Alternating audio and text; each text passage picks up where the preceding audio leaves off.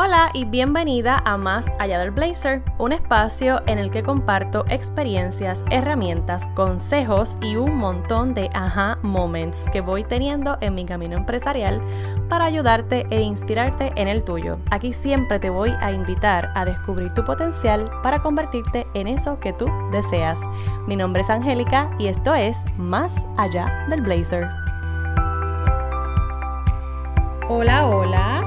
Gracias por estar por aquí conectada o conectado conmigo desde donde quiera que te encuentres. Gracias a las personas que me escucharon los 20 minutos que me tiré en el episodio anterior que estuve hablando de todo un poco, experiencias que estoy viviendo, cositas que, que, me han estado pasando, cosas que no pasaron y cómo lo manejé y cómo me enseñó eso. Así que si no lo has escuchado, pues el episodio 78 tiene un poquito de todo eso, eh, un poquito de, de, mis viajes también, pero ahí está y hoy pues vengo a compartirte un ejercicio bien simple, pero que creo que eh, en esa simpleza también hay mucha profundidad.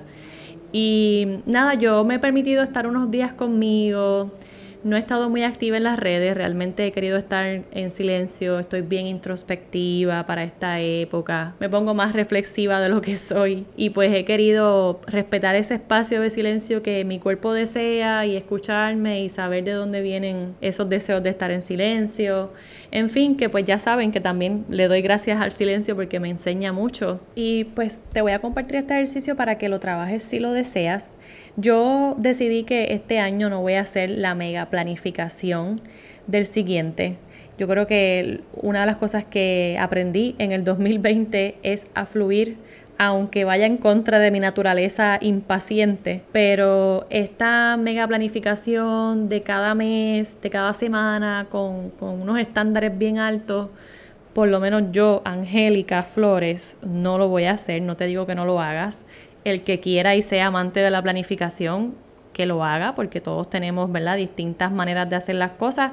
Y la verdad es que, mira, tú tienes tu propia receta, a lo mejor a ti te funciona hacer una mega planificación y eso está ok. Yo era así también. Y este año, pues, aprendí cosas distintas, tuve experiencias diferentes que me llevaron a, a valorar otros aspectos que para mí son más importantes y pues, y pues nada, ahora mismo estoy como que en el mood flow, pichea, chilea, disfruta, conecta contigo, disfrútate el momento, vive un día a la vez y eso me ha dado resultados, por eso digo que pues cada cual tiene resultados distintos a su manera y con las herramientas que desee aplicar. Por lo menos como no voy a hacer esta mega planificación, lo que sí quiero es como hacer diferentes ejercicios pequeñitos, pero que me lleven de alguna forma a visualizar lo que desde ya yo declaro que se va a manifestar. Así que el ejercicio consta de tres preguntas bien básicas, pero bien profundas, porque tienes que de verdad ponerle intención y ponerle, eh, hacer una meditación contigo y, y ponerle ahí pues todas las energías positivas para que de verdad pues hagas una, eh, una reflexión o una introspección consciente. Así que la primera pregunta que te vas a hacer para este ejercicio es ¿qué dejo en el 2020? Y ahí se me ocurre darte el ejemplo de situaciones, pensamientos limitantes que tuviste en algún momento durante este año y durante muchos años de tu vida, alguna actitud que ya tú no quieres que te, que te siga bloqueando en tu proyección o en tu manera de expresarte.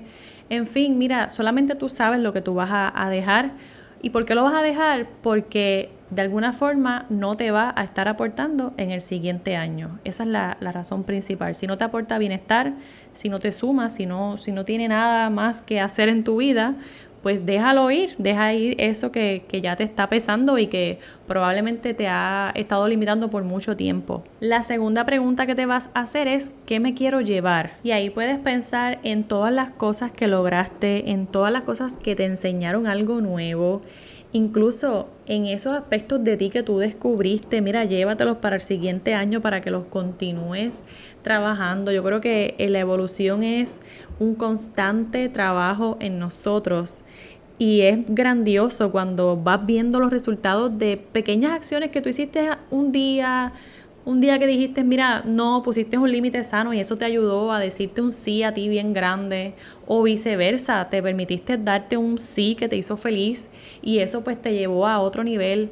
Mira, solamente tú sabes lo que necesita eh, seguir mejorando o seguir trabajando, pero yo estoy bien segura de que todos tenemos una lista larga de cosas buenas que nos podemos llevar para el 2021 y para los siguientes años, porque vamos, seguimos aprendiendo y esto es un camino constante. Y la tercera pregunta sería, ¿qué deseo descubrir? Yo creo que descubrir, explorar, investigar, cuestionar, son, son acciones bien amorosas porque nos sacan de una zona cómoda. No importa el momento de tu vida que tú te encuentres, cuando tú te permites explorar, investigar y salirte un poquito de, de esa cajita en donde siempre estamos como guardaditos porque tenemos miedo de que nos salga algo mal o tenemos miedo de que eso no sea lo que nos guste o nos paralizamos porque decimos, no, pues eso no es para mí o bueno, nos ponemos 20 trabas y ni siquiera nos hemos dado la oportunidad de descubrir, sea lo que sea, esto se aplica al plano personal,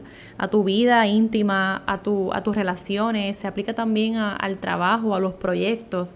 Si no nos permitimos descubrir qué realmente es lo que, lo que nos puede hacer felices, creo que nunca vamos a ser felices realmente porque estamos todo el tiempo como persiguiendo algo y, se nos olvida que en el proceso es que está lo, rico, lo, lo divertido. Entonces, Creo que una pregunta clave antes de terminar el año debe ser esa, ¿qué yo deseo descubrir eh, en el siguiente año? ¿Qué, ¿Qué, me faltó este año por descubrir que no me dio la oportunidad y ahora estoy lista o listo para, para lanzarme a descubrir y explorar cualquier cosa? Y claro, siempre buscando bienestar. Al final del día, esa es la meta. Así que ese era el ejercicio que les quería compartir.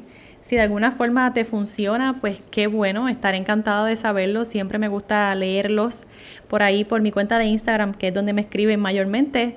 Eh, te recomiendo, antes de despedirme, te recomiendo que te regales un buen espacio de silencio y de, de, relajación contigo. Pon musiquita relajante, date un bañito de agua caliente, ambienta el espacio y después contestas las preguntas, relax contigo y te las guardas, las puedes guardar, las puedes usar como parte de tu vision board, en fin, es para ti, es un ejercicio de conexión y además también de visualización.